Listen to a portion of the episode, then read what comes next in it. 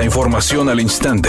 Grupo Radio Alegría presenta ABC Noticias. Información que transforma.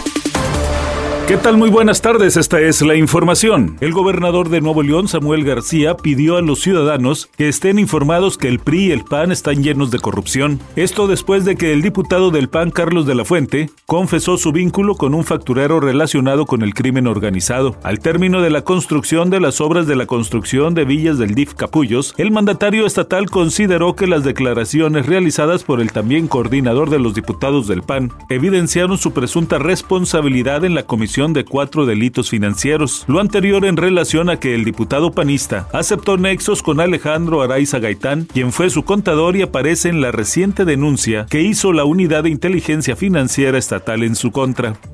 El Servicio Sismológico Nacional confirmó que poco antes de las 7 de la mañana de este miércoles, la Ciudad de México fue sacudida por dos microsismos de 2.8 y 1.8 grados en la escala de Richter, cuyo epicentro se registró en la alcaldía Magdalena Contreras. A pesar de la baja intensidad de los temblores y de que no se activaron las alertas sísmicas, muchos habitantes de las alcaldías Magdalena Contreras, Álvaro Obregón, Benito Juárez y Miguel Hidalgo sufrieron crisis de nervios por el que salió por debajo de la tierra. El Instituto de Ingeniería de la Universidad Nacional Autónoma de México estudia si esta serie de microsismos que se han registrado en los últimos días en la capital del país tienen algo que ver con la falla sísmica denominada Plateros Mixcoac que detectaron en la alcaldía Benito Juárez.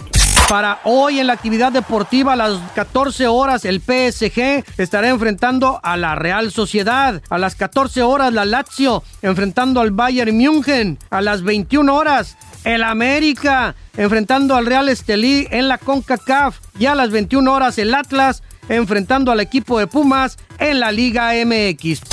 Los Tucanes de Tijuana, que el próximo mes de marzo se presentarán en Monterrey, dijeron que afortunadamente ya pueden cantar sus corridos por donde quiera que se presentan y que además sus corridos son light y que tratan temas mucho menos fuertes que las canciones de hoy en día. Dijo que las canciones bélicas o que el reggaetón tratan temas más fuertes que lo que ellos en sus canciones, motivo por el cual hace algunos años estuvieron prohibidas. Redacción y voz, Eduardo Garza Hinojosa. Tenga usted una excelente tarde. ABC Noticias, información que transforma.